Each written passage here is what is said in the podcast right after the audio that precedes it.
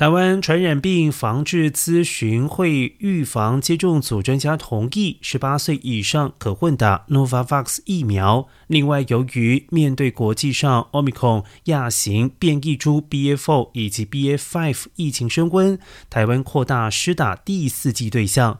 专家会议建议，机场港部居家检疫。航空机组员以及机构，还有社服照护系统相关工作人员接种第二次追加剂，也就是第四剂。指挥中心发言人庄仁祥表示，符合资格对象建议两剂间隔五个月以上。